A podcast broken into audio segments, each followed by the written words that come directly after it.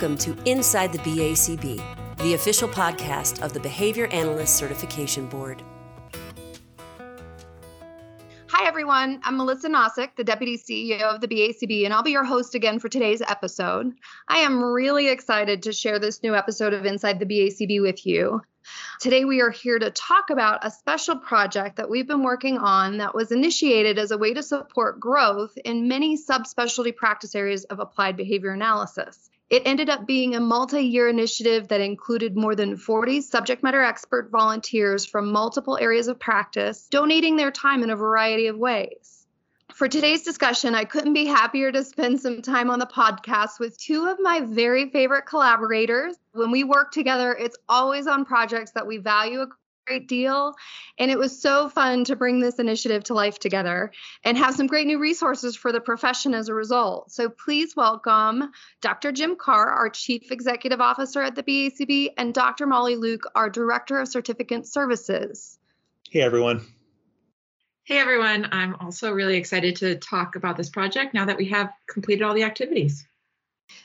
So, to provide some further context for this special episode on subspecialty areas of practice in ABA, at the BACB, we think about infrastructure of a profession a lot because of how important it is to be strategically developing in a somewhat ordinal way. For example, training programs have to teach individuals skills to practice before it will be recognized as a service that's needed. And then jobs become available after that. Uh, to individuals that are trained in that skill. So, the subspecialty practice area of autism services did not exactly follow this ideal ordinal plan. And there certainly have been some growing pains as a result of that. So, it was a pretty natural thing to recognize that there were needs in other areas. And I'm not going to go into that too much because Jim is going to share more about that in a minute. But as a note, we're using the term subspecialty throughout this podcast because it's akin to the way it's used in other professions like medicine, where there are subspecialties in oncology, internal medicine, cardiothoracic, etc. And the designation represents an individual having specialized training in that area of practice.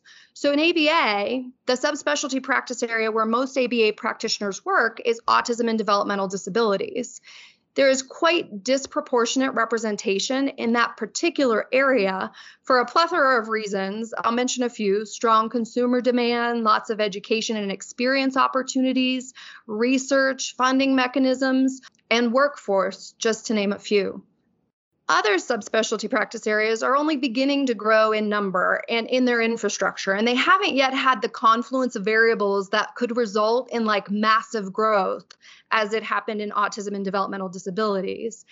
So, a focus on developing infrastructure to fill in those gaps might circumvent some of the growing pains associated with the rapid onset of demand that we saw in autism and developmental disabilities. So, Jim, with that context, that was a bit long winded. Could you share some more specific information about our activities on this particular project?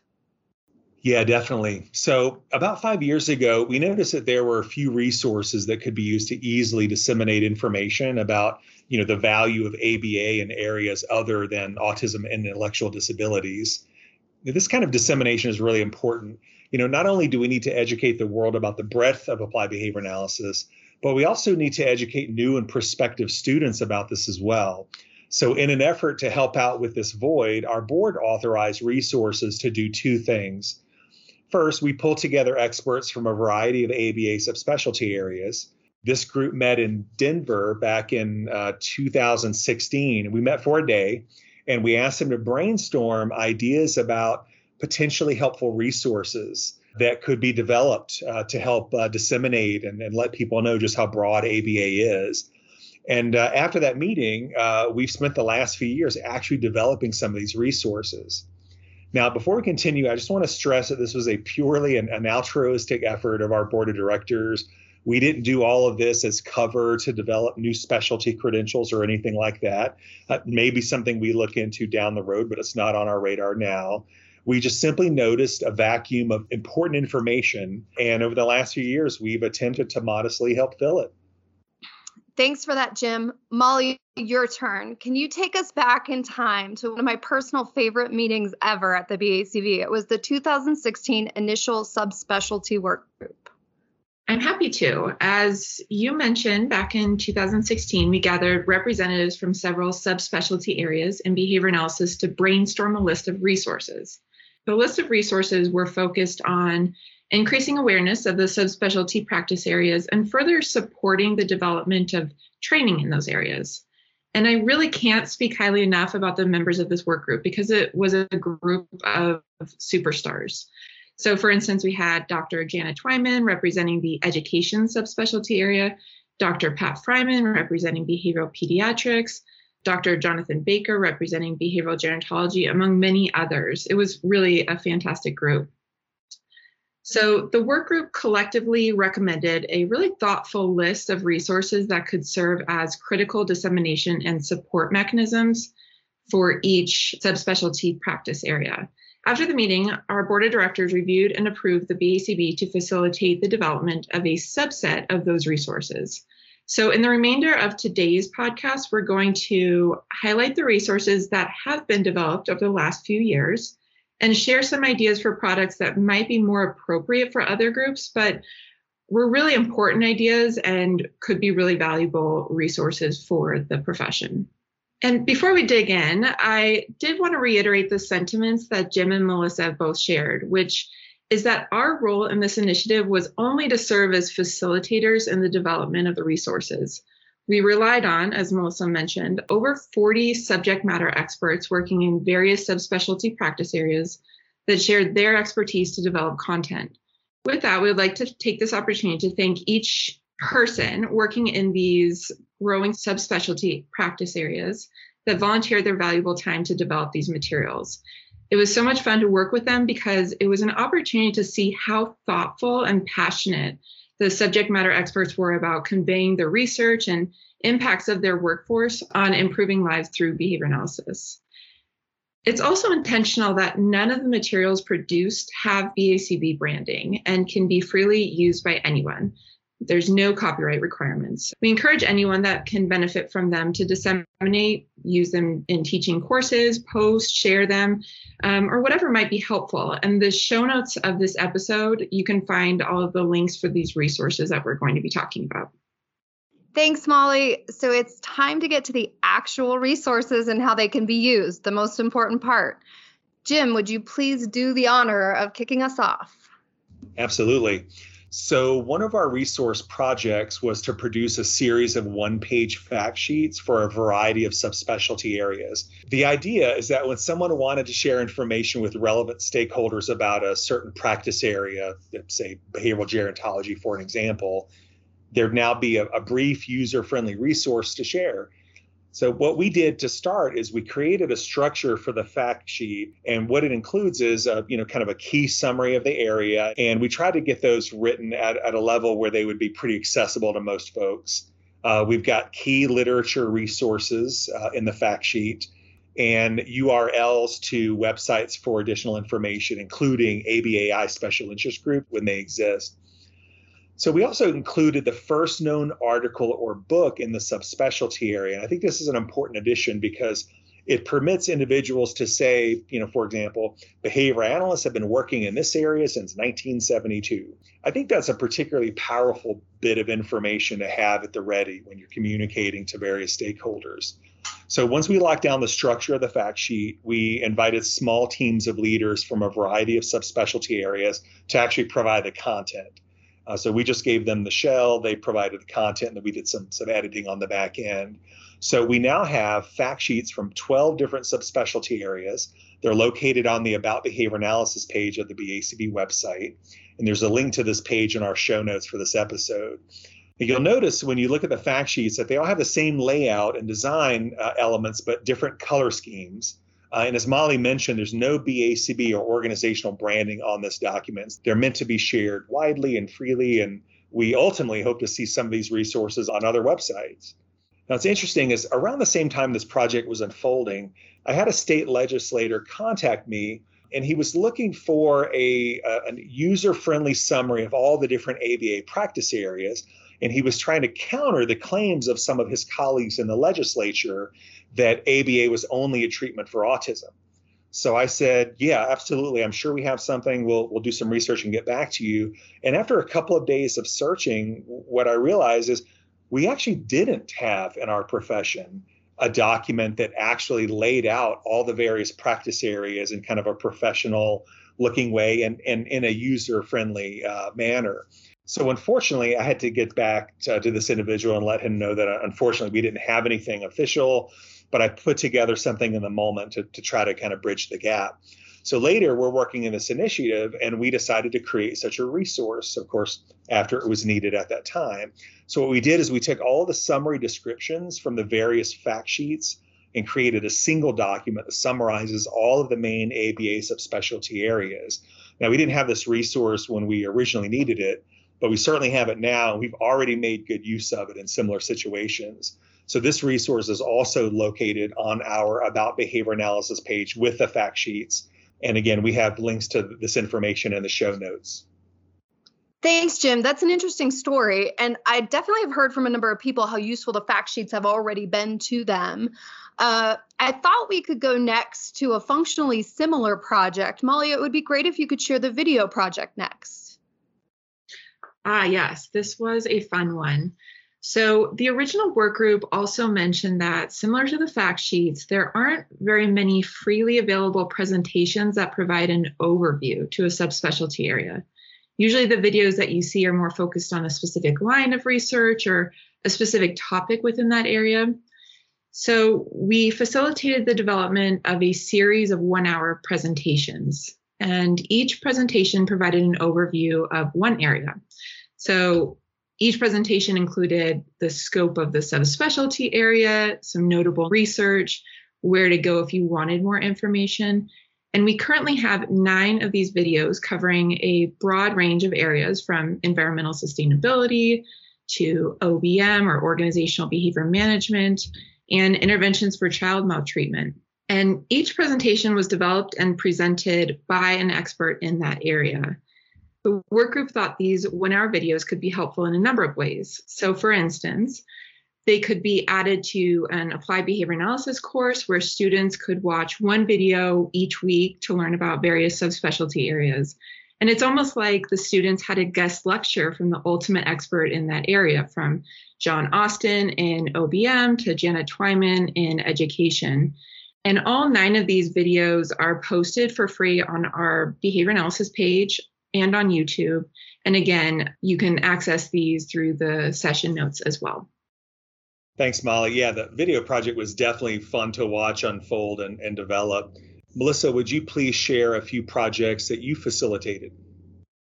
Absolutely. I'll share two small projects that we worked on in this series. The first was a project for the development development of a training directory in a practice area. The goal of this project was to provide a resource for special interest groups or even organizations to collect information from their members on companies offering training, internships, or externships. So individuals could actually find experience and training opportunities in that area of practice more easily. One of the barriers we identified in the initial work group was that even if someone learns about and wants to get training in a particular area, it isn't easy to find a mentor or supervisor or even a training program that offers experience in the area.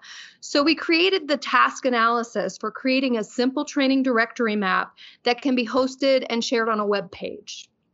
The second small project I'll mention was the development of a general um, guidance document for behavior analysts that are interested in either respecializing or acquiring skills to move into a different subspecialty area of practice.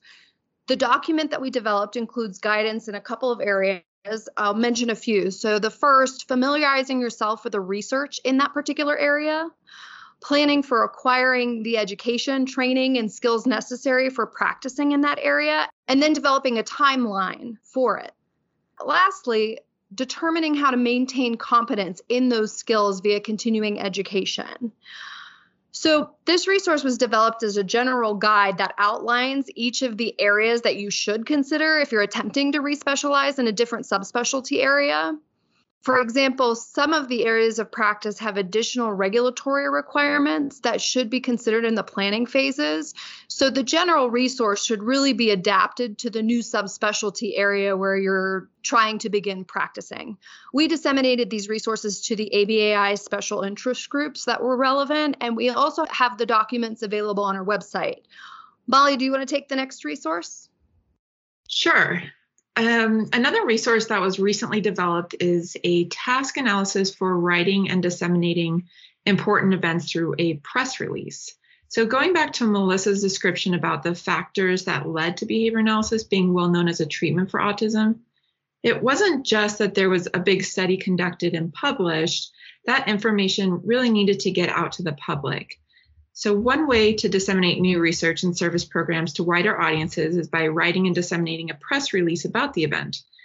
Well written and distributed press releases could be published by the press and potentially lead to interviews or other networking and dissemination opportunities. So, this resource provides a quick guide for behavior analysts interested in learning more about how to do this.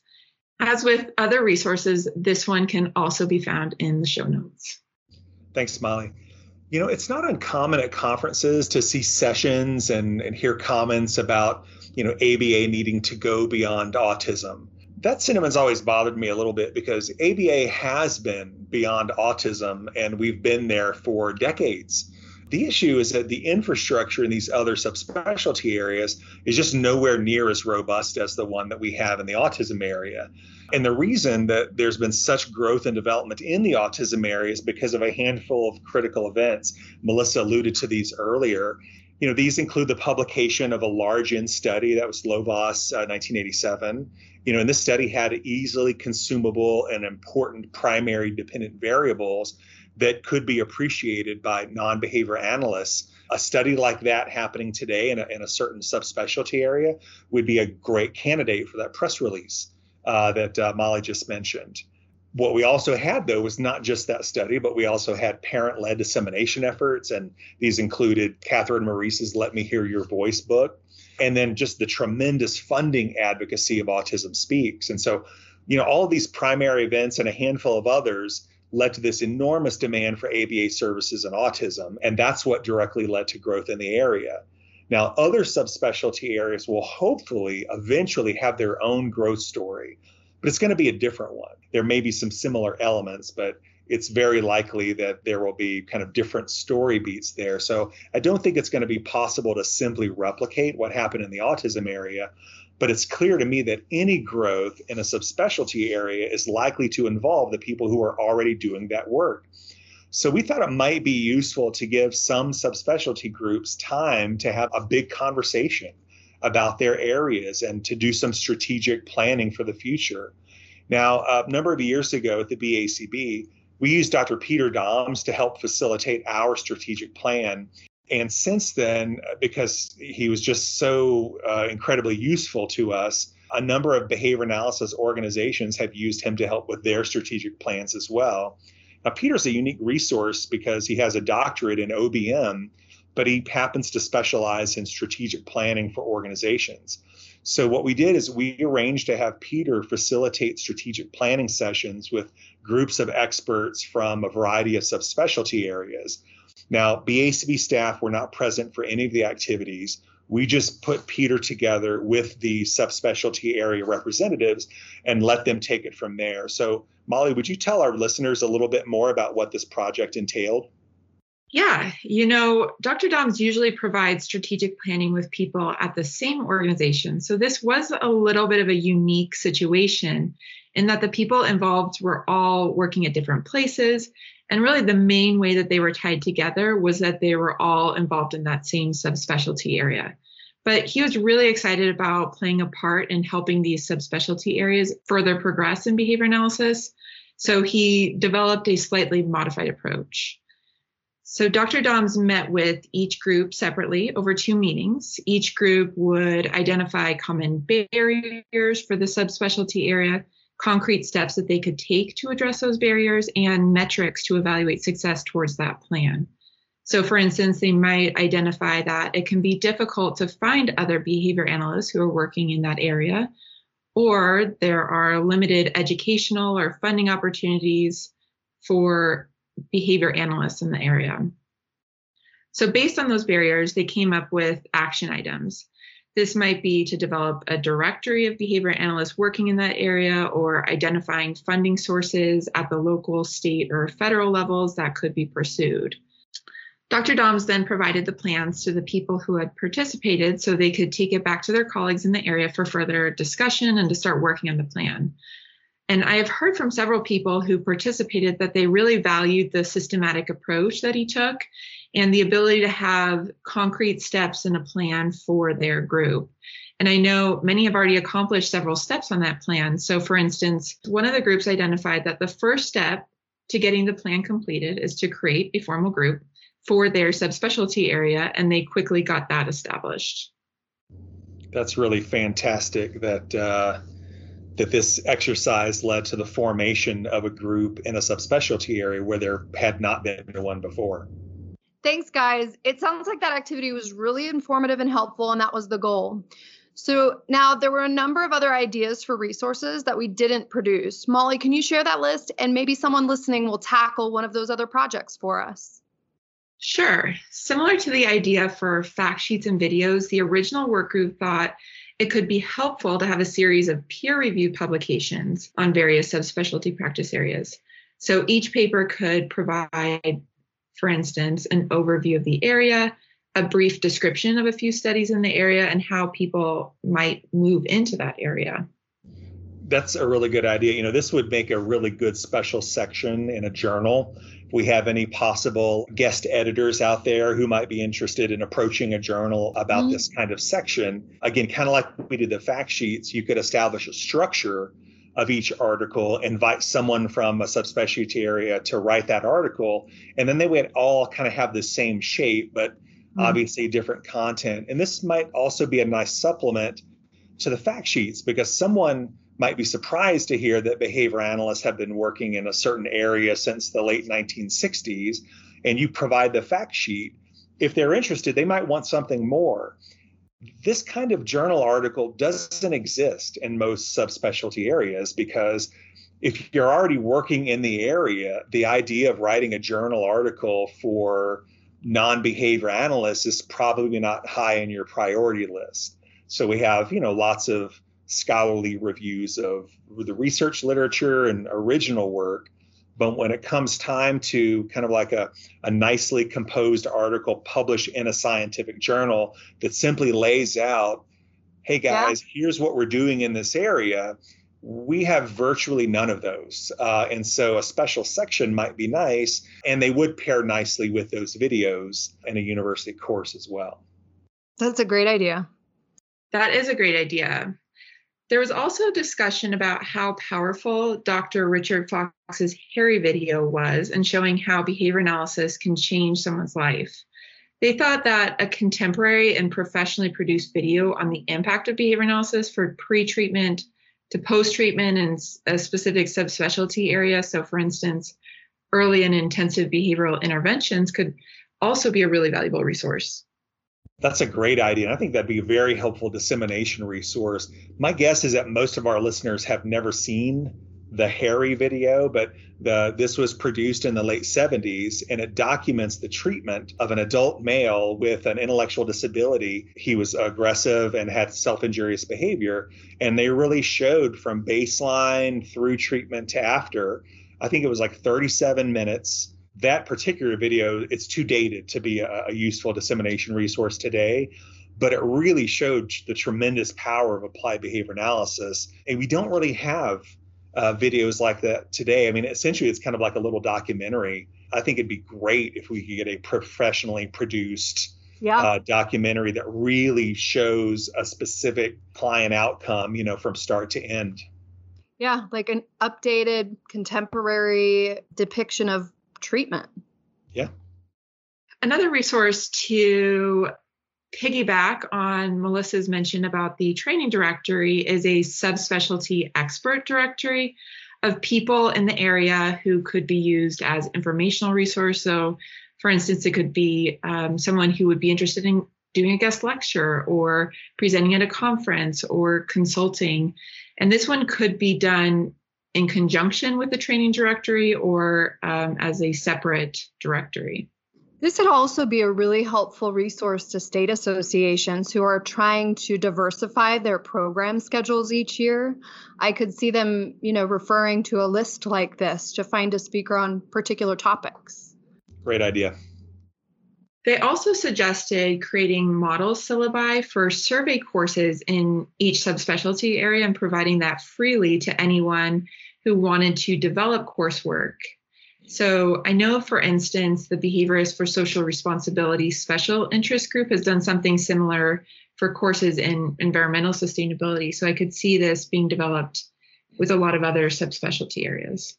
Yeah, this would be a, a great resource. Uh, obviously, this would come from the subspecialty area itself, maybe hosted on the website, and then they could provide a variety of model syllabi, you know, like an undergraduate course in OBM or a graduate course. And in addition, I think it might also be useful for an organization to create a model syllabus for a survey course of the subspecialty areas.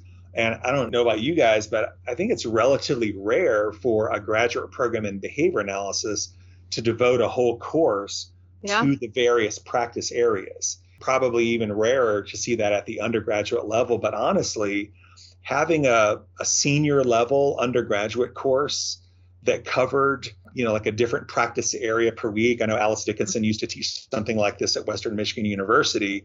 When students are just getting interested in behavior analysis that'd be kind of the ideal point right. to show them uh, all the different areas that are available and that might influence their decisions about graduate school.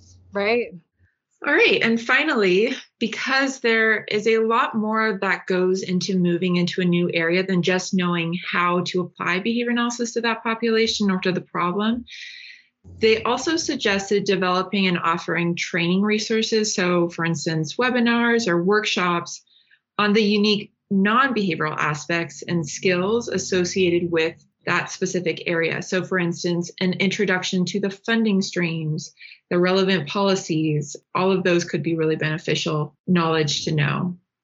Another great idea. Thanks, Molly. Yeah, I really do hope that some of our listeners might be able to pick up some of these ideas and help bring them to fruition. So, to wrap things up, I hope the listeners enjoyed hearing about this side project of ours over the last few years. To recap, here are the resources that we've helped develop around ABA subspecialty areas. We have uh, fact sheets for 12 areas, a document that describes all the major areas. Uh, we've got high quality one hour introductory videos for nine of the areas. We help facilitate strategic planning sessions for six areas. We've developed a guidance document for creating a training directory for an area, a guidance document for behavior analysts looking to move from one area to another, and a guidance document on writing press releases to share newsworthy events within an area. Now, again, all these resources were created without BACB branding, and we hope that our listeners will help widely disseminate them and, and even house them. As we all know, ABA is incredibly powerful and it's been shown to be effective in many different areas.